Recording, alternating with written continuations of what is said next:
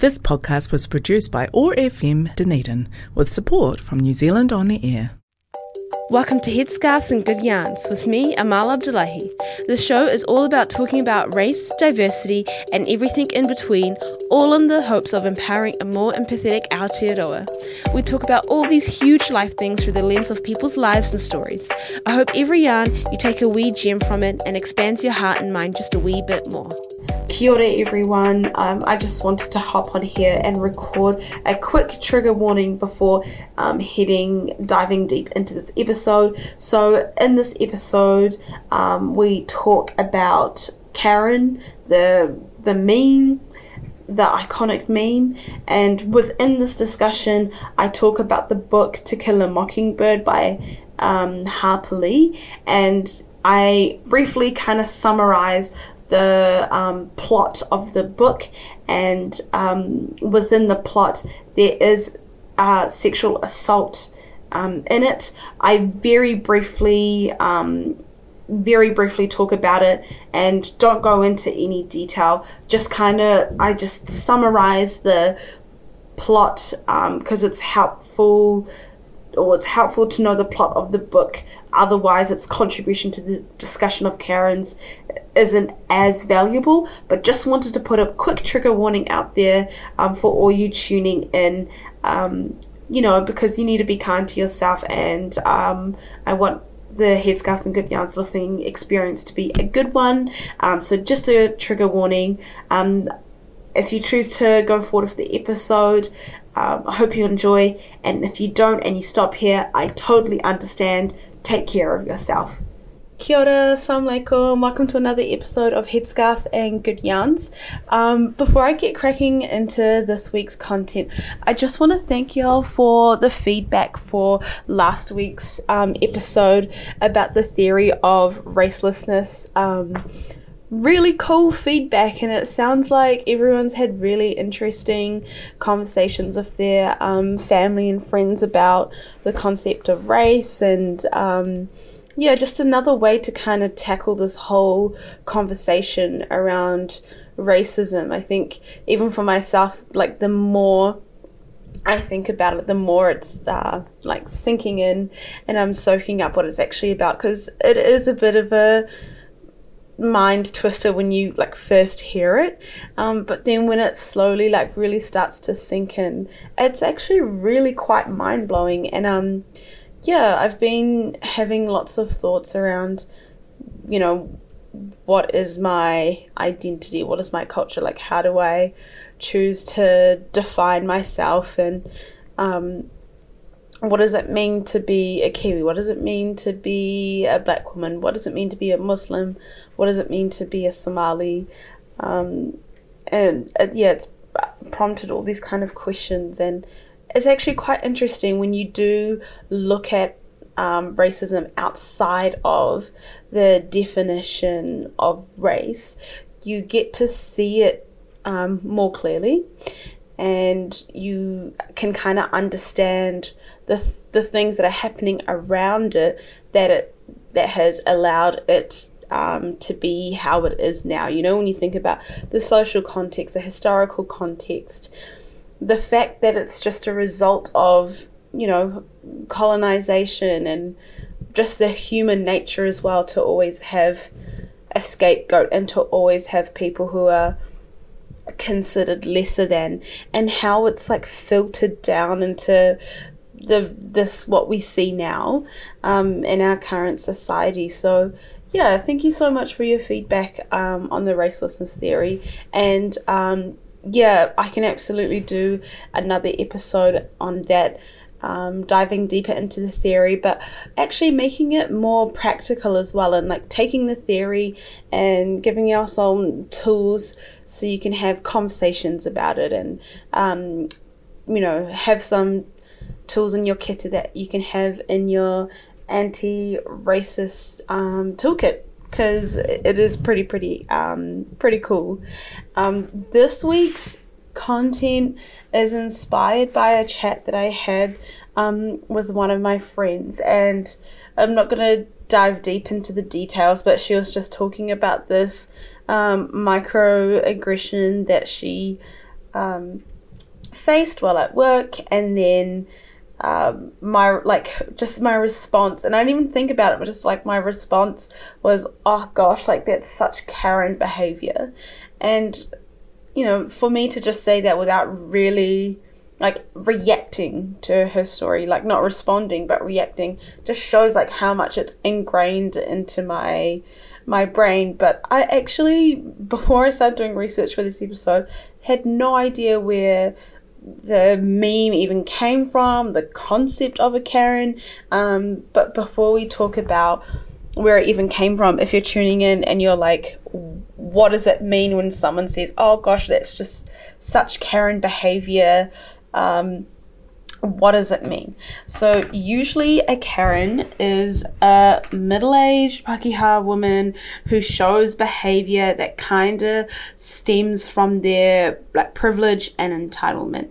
So, things like wanting to speak to the manager, um, you know, they they weaponize their privilege against people of color, young people, working class folks.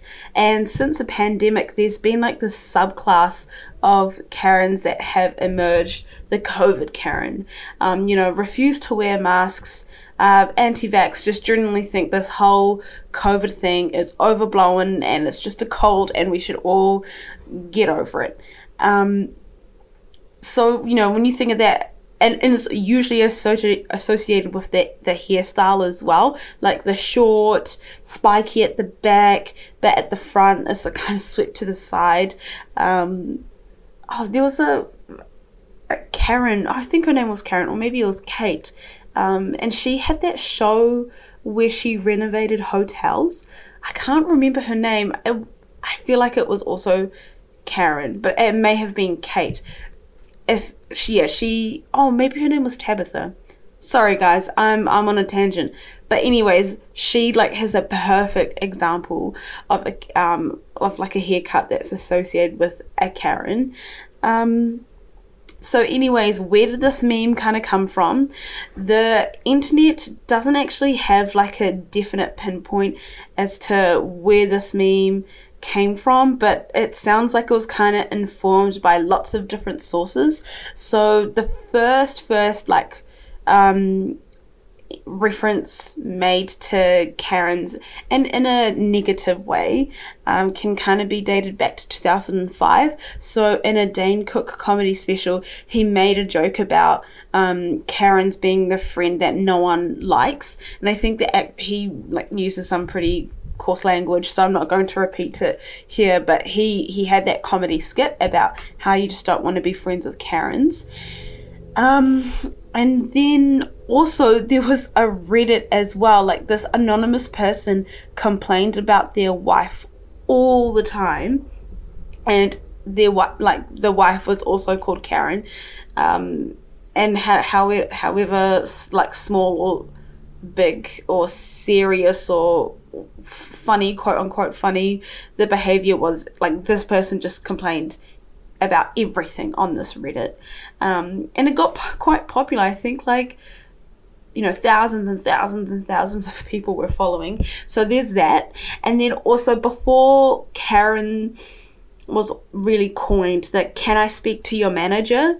Um, that meme was referenced a lot and it's like the same hairstyle that I um, mentioned before, you know, short, spiky, swept to the front, um, uh, swept to the site at the front.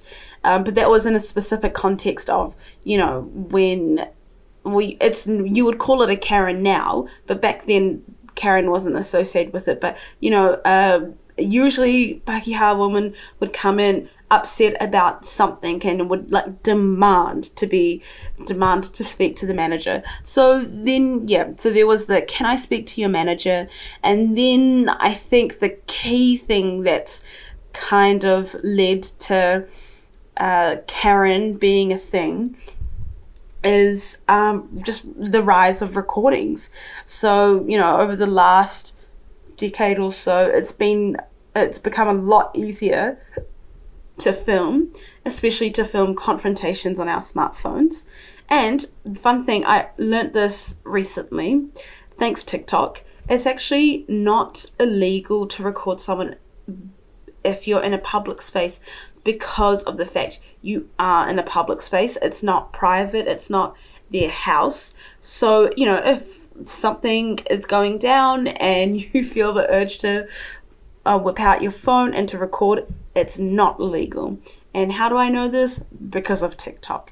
But anyways, again on a tangent, um, you know, it is has become a lot easier to film confrontations on our smartphones, and people upload it on social media um, because there's a, a, greater reach. You know, you can reach out to um, people. There's a there's a, a, huge community. Like for example, um, especially within like the Muslim community, like there's TikToks and I forgot the name of this platform. Gosh, I feel so old.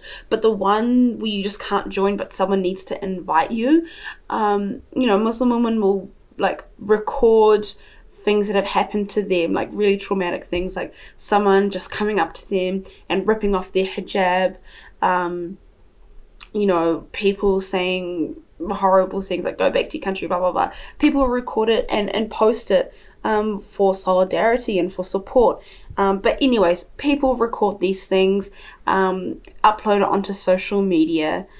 Um, like, f- for example, um, this happened um, a wee while back, and this woman was filmed recording the police, or calling the police, sorry, when a black eight year old child was selling water without a permit. And so she called the police. Um, weaponizing her privilege, and you know it went viral. And uh, this woman was called Permit Patty. Um, but you know these videos, these types of videos tend to go viral, and people assign like a name to these perpetrators. Uh, there was another example where a woman called the police when a black family was having a barbecue, um, and she was dubbed BBQ Becky um, a white woman who called 911 on a black dad at a football match who was sitting in a golf cart, um, dubbed Golf Cart Gail.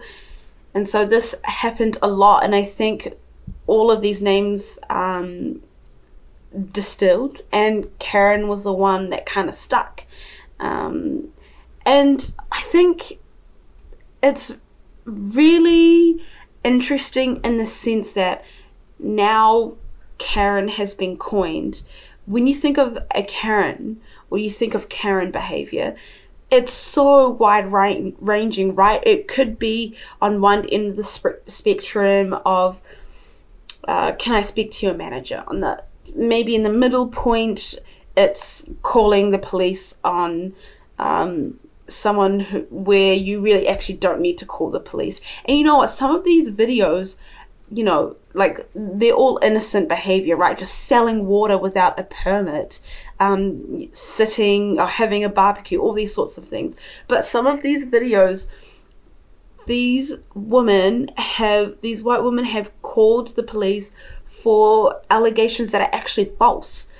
Allegations that are just straight up lies and the audacity to call the police. But, anyways, so there's that. And then on the other end of the spectrum, you have direct attacks and purposely using the privilege and using that as a weapon. So, yeah, you know, it has, it can describe a whole variety of behavior, and I think that can make it um, confusing because you can have something as you know, as if someone wants to speak to the manager and they're complaining about their service or whatever, I mean, that's not saying anything about someone standing in society. But if then you have someone who is weaponizing their privilege and making life really hard for someone else, that's a whole nother ball game, right? To just complaining about the service or the lack of service whatever it was and you just want to speak to the manager. And so I think the term Karen is actually, it can be quite confusing. Um, and I think when I think about this particular um, example that I'm going to go through with y'all, it just makes it even more confusing. So on the 25th of May, um, uh, Christian Cooper was walking through Central Park in New York and he ran into this woman called Amy Cooper. Uh, I've just realized that they have the same last name, but I can promise you there's no relation there. And Amy Cooper had let her dog um, off the lead, and it was a leash only area of the park. And so then Christian goes up to Amy and asks her to put her dog back on the lead, which is fair enough because it is a leash only area of the park. And then Amy's response was to call the police. And i actually remember when this video went viral i because the manner in which she was calling the police you know yeah she was panicked. She sounded hysterical. Um, and she told the operators that operators sorry that there's an african american man threatening my life. Quote like word for word this is exactly what she told the um, phone operators and so Christian uh, pulled out his phone, and honestly, fair enough because the camera does not lie. Um, and it captures the nuances too, right? Like it's not just words on a piece of paper. Like you could pick up the tone. Like she sounded as if really Christian had like a gun to her head. Um, so Christian recorded the whole exchange, put it up on social media, and then um, from that moment um, forwards, um, Amy was dubbed uh, Central Park Karen. And on that same day, this happened on the same day, George Floyd was killed by police officers stepping on his neck. And um,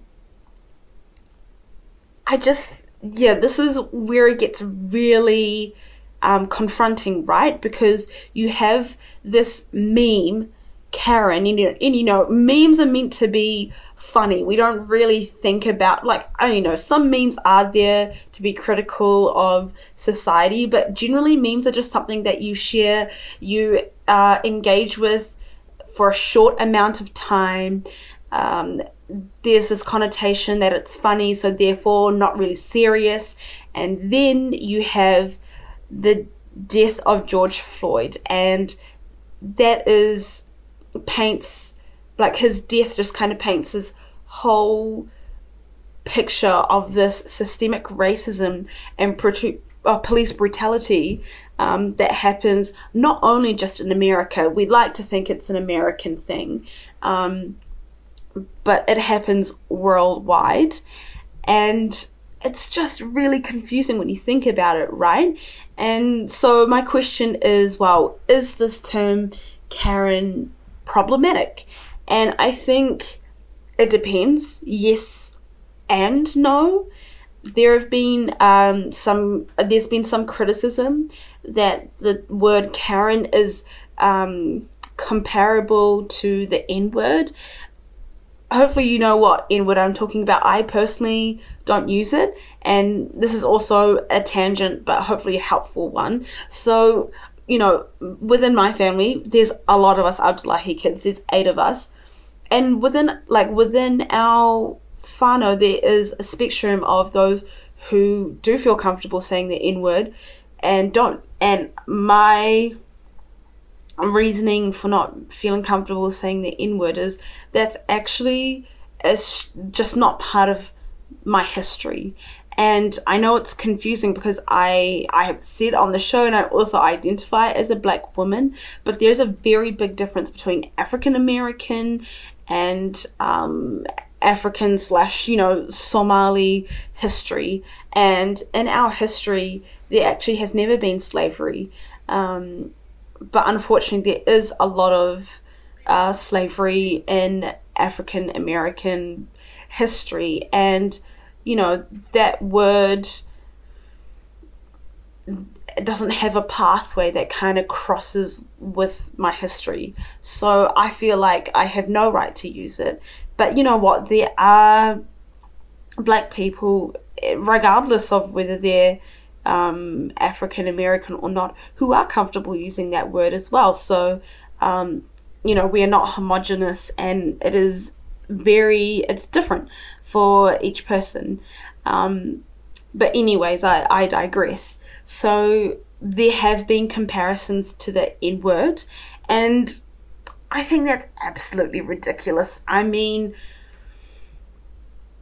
there's so much pain and history and violence behind the N word, but it's literally just a meme. I think they're just not on the same level. Like, you know, there have been protests in New Zealand recently over the vaccinations, and and people are saying this vaccination mandate is um,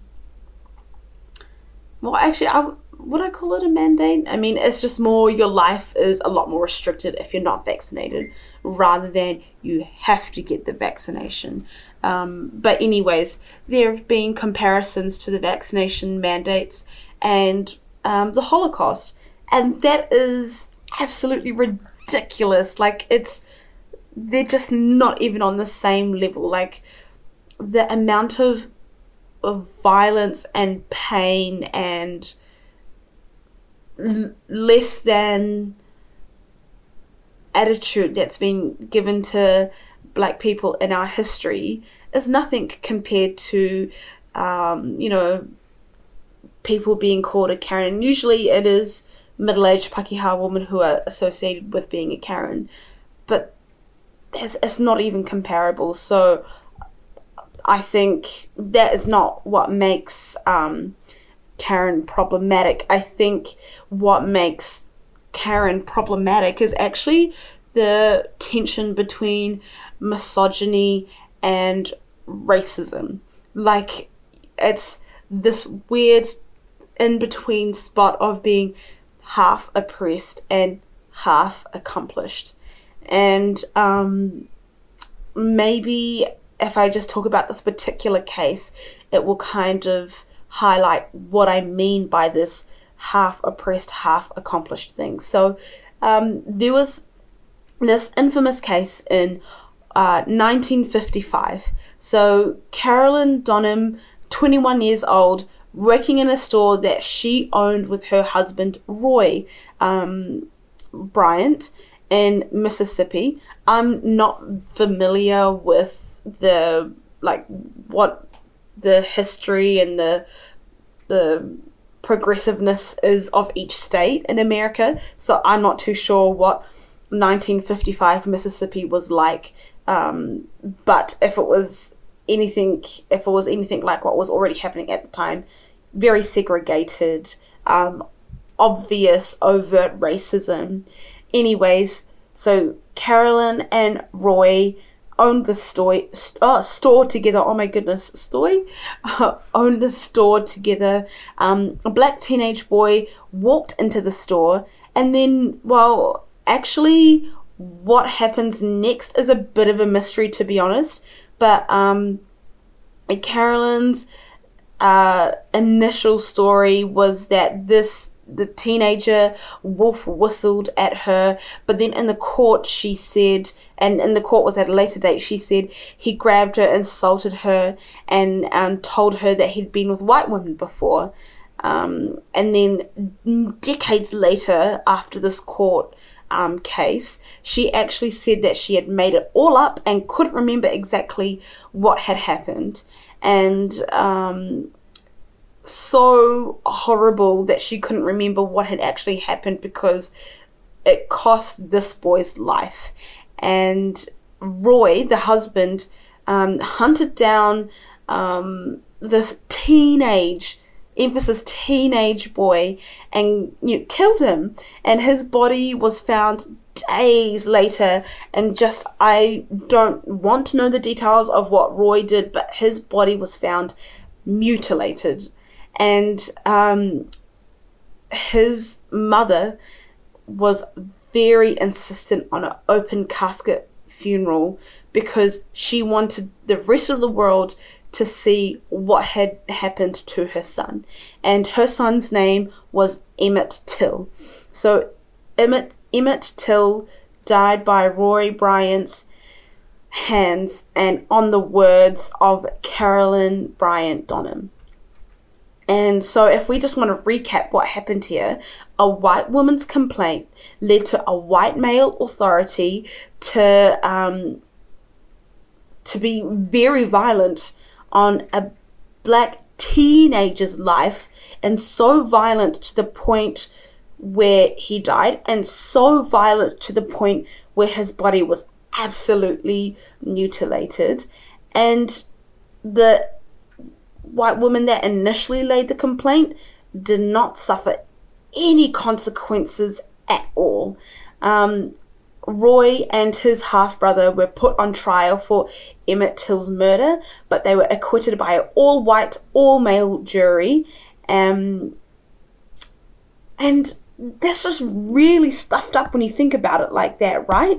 So, within, when you're thinking about a racist and a patriarchal system, this Carolyn's white femininity was not a weakness in this situation. In this situation, it was a weapon because she knew she could always call on white men to protect her. Um, my goodness. And I think what makes it a little bit more complicated, and this only came out much, much later, um, because a Duke professor um, who goes by Timothy B. Tyson um, did a whole research um, and wrote a book about this case um, and discovered that actually Roy was physically abusive to Carolyn. And so yeah, just it's it's not great. So do you see what I mean by Carolyn being in this position of being half oppressed and um, half accomplished? You know, being accomplished in the sense that her white femininity mean that she could be protected and nothing could ever ever happen to her. I mean, Emmett Till passed away and she couldn't remember exactly what had happened. She was able to lie multiple times and never really got called forward for that. I mean, she changed her story how many times um, and com- protected in that sense. But the fact that, um, you know, the fact that she's still a woman and she was living with domestic violence in the household and she was a victim of that too. Um, and in the book, actually, uh, Timothy Tyson does note that she was horrified by it, um, and there was um, a great burden of guilt um, and sorrow. But when you think, yeah, just going through this case, you can definitely see why, um, you know, there is that weird tension. And I think with Karen being a meme, it definitely dilutes the seriousness actually of it all. Because, A, you know, when you are recording um, this kind of behavior and it goes viral, we have no idea who these people's names are. And it's gotten to the point where we're just like so willing to engage in this Karen meme and this Karen culture, we don't know who these people's names are and how else are we going to hold them accountable because I bet you these people are otherwise looked upon as like positive members of society. They have jobs. Well, they probably have jobs. They, you know, they they be paying their taxes. Well, I would hope, um, and they probably do some other thing that society looks upon. It's like, wow, they're an automatic great person. Um, and we need to hold these people accountable. You know, their workplaces should be questioning their values to have the audacity to even behave like that. Um, we as a society, actually, I'm not saying that we're going to cancel the whole person. Who knows, like, what that may look like. If a company or a workplace decides that actually we don't want someone like this working for us, then, I mean, like fine that that's what it is. I'm not saying that we have to cancel people but all i'm saying is that people should be held accountable for their um, actions because if we just kind of let this be a meme and we think it's funny and it's like oh haha you know when do we actually have those serious conversations that lead to change right? Because if we're not having those conversations and holding those people accountable a, as a society, we are enabling this kind of behavior. These Karens are like, oh, well, I'll be, you know, I I will be shamed, but I'm not specifically going to be named because I'm just part of this collective group of Karens, which I think is not great. I think you know, in some cases, people have been um, fired from their jobs. Like I remember there was um, one case where it was apartment complex and a black woman a black man, sorry, was getting into his apartment complex, and he'd lived there for years and years and years, you know, like a long time. And um, this uh, Pakeha woman came up to him thinking that he couldn't live there, you know, insinuating that he could never, he could, he could never afford living there. Um, he was a threat to security, so she called someone I can't remember for security or the police. But I remember that video went up, and then afterwards, she lost her job. Um, she lost her job from that. Um, so I'm not saying it doesn't, it does not happen, but generally, like we just participate in like the Karen culture and calling people Karens, but we don't really have that critical conversation.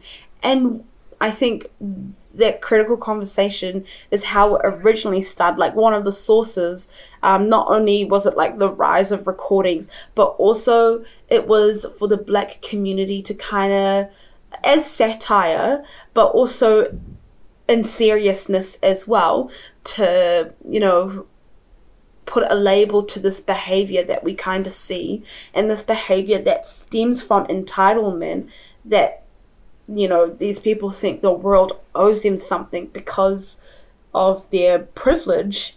Um, and when that doesn't happen, get high and mighty about it and have something to say. Um, and that's where it was meant to come from. But I feel like that's kind of been lost over time. Um, and I think it's really important that we actually do have those critical conversations. Um, another thing that is problematic about this the whole Karen thing, it I think is actually quite sexist in the sense that where is the male alternative? Because let me tell you, there is definitely men out there who who behave in the same way that these quote unquote Karens do. Um, it is not just associated with women because you know there are these um, unfortunately these false stories out there about women being bossy um, as soon as we that we're assertive um, that we're loud and crass and crude and emotional and hysterical. And all of that bs is kind of insidiously weaved into the Karen narrative. And i'm just like excuse me where is the same energy for guys? Because I was, I was searching on the internet trying to find alternatives. Um, there were two alternatives that I was able to find. Um, CHAD, um, and I, it's kind of like an acronym, but I, I forgot what the acronym was. But you know, Chad, like this charismatic guy, um, but it's seen in a positive light. Like Chad is someone who is um, has that sex appeal, is very charismatic. Um, it can be a positive or negative thing, but either way, there's that charismatic, positive sex appeal that's going on. But with Karen's, like the only association is like rude, angry, middle aged woman. Never, it does not even have the potential to be seen as a good thing. And it's like so much um, room for forgiveness and the benefit of the doubt um, is given to men, which I think is honestly really shitty. And it kind of actually makes me question what role does this Karen character have in modern day time activism? Like, like this, me as a black woman, like, how do I bring my Pakeha sisters forward into this into this activism space, right? Because not only are we battling racism, but also sexism as well. Like, unfortunately, these things are still very much a real thing. Um, but how can we all be fighting on the same team when we have Karen, this term Karen, that still has one foot in um, misogyny? It's a weird tension. And actually, maybe not so modern as well. Like it just just that case with um, Emmett Till, it just makes me think of To Kill a Mockingbird. Um, I read To Kill a Mockingbird maybe well over 10 years ago now, so forgive me for not remembering um, character's name, but you know, this woman, she was from, and I, this is not a spoiler alert, I'm sorry, but if you, you should know about To Kill a Mockingbird, you most definitely would have come up in your school readings. Just maybe skip the next couple of minutes if you really don't want me to spoil To Kill a Mockingbird for you. Um, but you should know. And even if you know what happens, it's a really good read. But anyways, this is not a book club podcast, Amal. Uh, stick with it. So she was uh, from uh, not even working class. Like I remember this family was quite poor, and they were even though they were um, Pakeha, they were still quite um, ostracized from the rest of the community and there was that shame and so one of the girls in that family she lied um, and um, said that she was um, raped and that was a lie and atticus finch who was the lawyer and the father of um, the main person that like the story was written from. Like the story was written from her point of view, but her father, Atticus Finch, was a lawyer and um, very excellent lawyer, um, and kind of exposed the truth. And also, as you read along, you kind of find out that the daughter was um, a victim of domestic abuse, and it really echoes um, the case of Emmett Till and um, yeah, and that I can't remember what year that was written, um, but kind of highlights this weird tension as well. Like we know that there are different like levels of of privilege, um, and you can, and it just goes to show that you can still be in a marginalized group but absolutely and and be a victim quote unquote victim in that sense. I use quote just because you know a lot of people well there are there are thoughts out there that people don't want to be associated as a victim and that's totally totally valid um, but you know you can be a victim of a lack of privilege in one area but absolutely be um, a perpetrator of um, violence or of ignorance to another marginalized group. And yeah, it's just really interesting the tension that exists there. Um, and so, you know, in conclusion, is Karen problematic? Uh, yes and no. Uh, should we be more mindful using it? Absolutely. I think it definitely has become trivialized over the years um, when actually it's kind of begging to have these deeper and more critical conversations, not only just about race but also sex as well. Um, we don't talk about intersectionality enough, and I think um, there's that tension between half oppressed and half accomplished. And I think if we were able to live in that space more or give ourselves permission to kind of unpack that space more, um, maybe white fragility among our Pakeha sisters would be less sensitive, I feel like, because, you know, when there is tension, you either embrace or, or you deny, deny, deny, don't you know, just completely ignore it. Um, but it is part of our reality. And so, yeah, I think we do need to be more critical of its use and actually make sure that we move beyond the meme and oh beyond the meme we move beyond the meme and actually have those conversations about um, the of race and sex that are kind of under the under the skin um, the next thing that I wanted to talk about was language. And I I know that I've spoken about this before on the podcast, but something happened to me the other day, and I again kind of found myself paralyzed about my identity.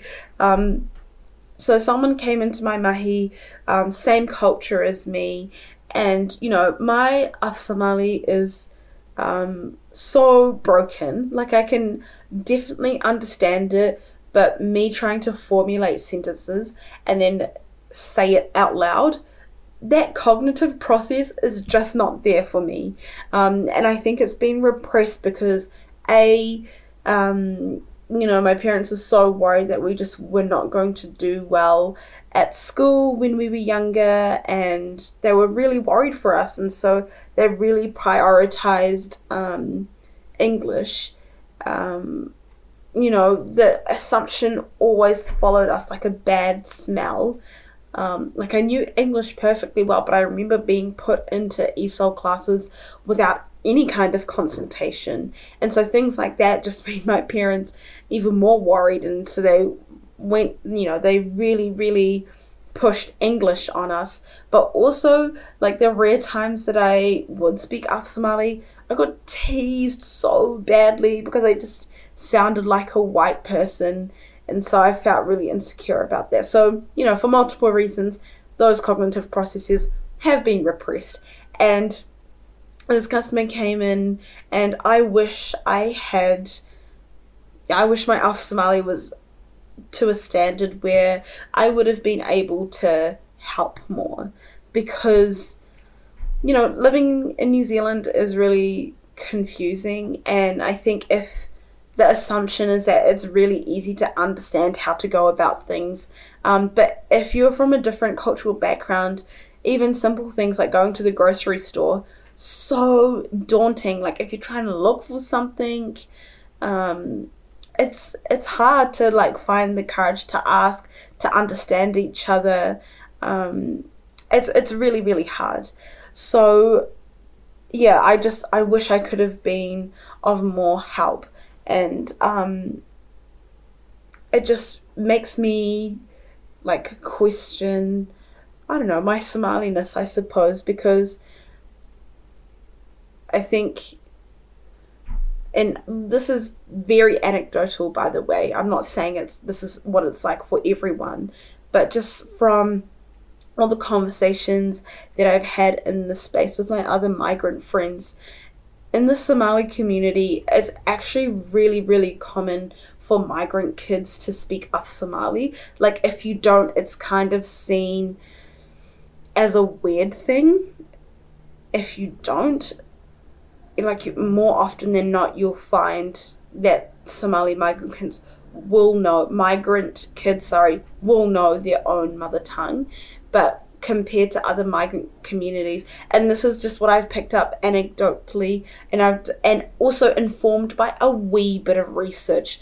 But it seems like in other migrant communities, it's a bit more, um, a bit more mixed. You know, like yay if you do, but if you don't, it's not super uncommon.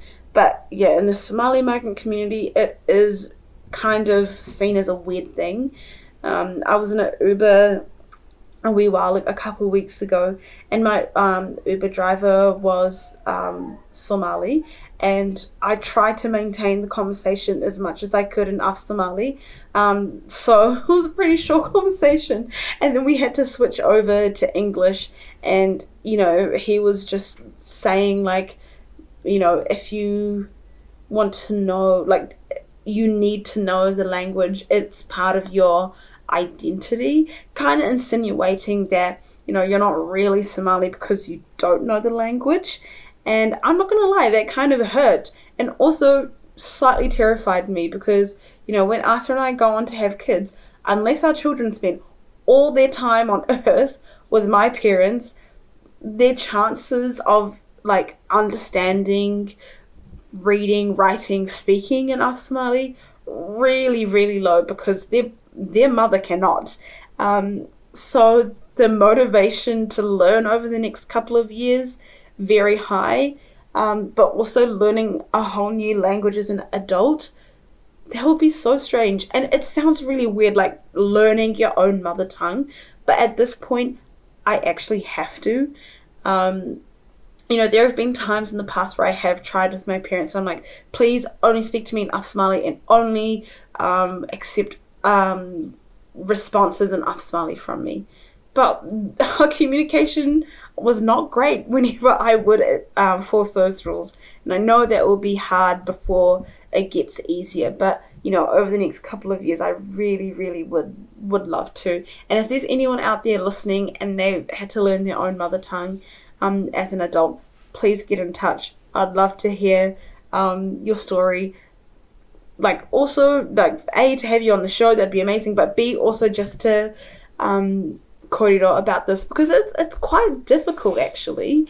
Um, but yeah, it's just that I identity and how much language plays a role in it is massive. And like I have said this before, and I know that it's like my choice, and I know that I'm I am a Somali woman, and there are other ways that I can be a Somali woman, and this is not the only way to be, but I don't know. It's it's hard. Um, it is a weird tension, and it and I know that once I do get to a point where I can understand um, Afsomali more, you know, maybe I'll think about this the relationship between language and identity differently. I'm not too sure. I hope I still stay the same in my um, conviction that you can choose how you identify, um, and if other people make you feel bad, it's just actually their projections. Um, so I hope I still stay strong in that. But one part of me also acknowledges that there probably will be a stronger connection because I'll actually be able to talk more with my relatives and it won't just be broken conversations that kind of stay on that surface level because neither of us can really bridge that gap with the knowledge of the other language. You know, like some of my relatives do know English, but not a huge amount and me with my Afsomali, like I can understand. But you know what? It's getting to the point now where if someone speaks a little bit too fast, I'm like, I'm sorry, I didn't pick up on that 100%, um, but definitely can't vocalize um, that I do understand. So, you know, we're at a crossroad and we can't bridge that gap. And I think once that bridge can be um, get, oh, once the gap, sorry, can be bridged. My goodness, my words today. All basic, all basic, all my words all the time. I feel like I say this every single time I record. But anyways, you know, we'll have a better relationship and, you know, relationships do play a huge role in your identity. Um, like if I think about, if I assess my relationship with religion, especially, you know, in the first half of my life, it definitely my identity or my faith, um, the relationship with religion uh, was through my parents. Like my parents were um, the bridge for me, and so you know relationships make a play a huge role in your sense of identity or how you you know choose to anchor yourself and so you know i think one part of me is kind of aware of that fact. And who knows, it's a forever changing thing. Um, it will keep changing and growing as I learn more and more. Um, but yeah, it was just interesting how that's come up recently for me. And um, the last thing that I kind of want to talk about for the last couple of minutes for this episode, anyway, is um, just thinking about what's a non negotiable and what is it that I'm like open to talking about in the hopes of um, learning, in the hopes of healthily challenging someone else. Um, and the reason why I was thinking about this is, you know, it's December, it's getting closer and closer to Christmas. People are going to be traveling to meet up with family Um, and when I say traveling, I mean it could be a flight or it could be just walking down the road um, to see your family. But you know, family people get together with their families, and you know, overall it is an exciting time and a positive time. But I can also understand that you know there may be some tensions or um, some people actually aren't really looking forward to seeing their family, um, and this could be because of opposing or different views. Sorry, I'm calling myself for it doesn't necessarily have to be opposing, but you know, views just that don't align, and so sometimes that will lead to conversations that are, you know, a bit tricky, challenging, uncomfortable, and I think when you are going into that territory, you absolutely want boundaries, right? And for your, you need to know what those boundaries are. And for yourself, it's kind of recognizing what is a non negotiable and what am I open to. Like, for example, for me, a non negotiable is believing in human rights. Like, I will not waste my breath convincing anyone that um, marginalized lives matter, like Black Lives Matter, Muslim Lives Matter. Like, I'm just not even going to waste my time talking about that because that is a inherent and fundamental human right that people should be able to to live to live on this earth um, and I'm you know and I know for a fact there are people out there who literally believe that you know black lives are just not as important.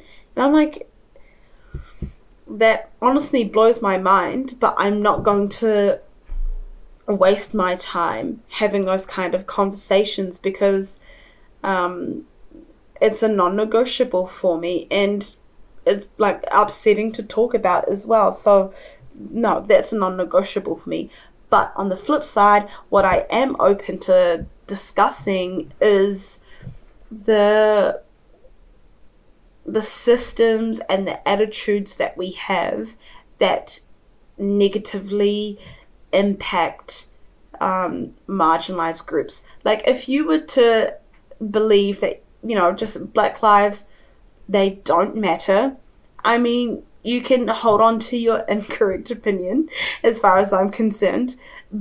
But you believing that doesn't actually like you as an individual believing that doesn't impact my life in the sense that I'm out here, I'm working, um, I'm studying, I'm living, I'm dancing, I'm grooving.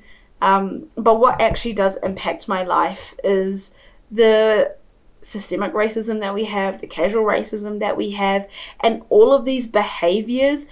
Like, no, I'm not saying all behaviors that we see stem from this one belief. But you know, I bet you some of those behaviors do kind of stem from that belief that just black lives don't matter. So it's actually, I'm open to discussing the behaviors and the sy- systems that actually weigh down on, mm, you know, marginalized communities. I just don't want to talk about human rights because it's very obvious, well, to me anyway, that human rights is something that everyone deserves and it's owed to everyone um, to have access to those human rights, no matter who you are, right? So, you know, as we're entering this season, just have the have that conversation with yourself with what's a non-negotiable and what is it that I am learning that I am open to discussing with other people. And it's actually quite empowering to kind of put it down to what those non-negotiables are because you then realize like what is it that I'm actually holding on to no matter what. And it's really important to recognize that, right? Because you know, sometimes you do get into these conversations and that non negotiable is questioned. And it's so traumatizing to have those non negotiables questioned and then you enter a space where those conversations actually aren't rational, but they're just traumatic and triggering. Um, and so, yeah, figuring out what those non negotiables are are amazing and a huge part of all of our personal growth. Um, thank you so much for tuning in to this episode, and I'll catch you for the next one. Thank you for tuning in into another episode of Headscarves and Good Yarns. To keep spinning the yarns, let us know your thoughts. You can find us on Facebook and Instagram at Headscarves and Good Yarns or email us at headscarvesandgoodyarn at gmail.com. This podcast was produced by OAR FM Dunedin with support from New Zealand On Air.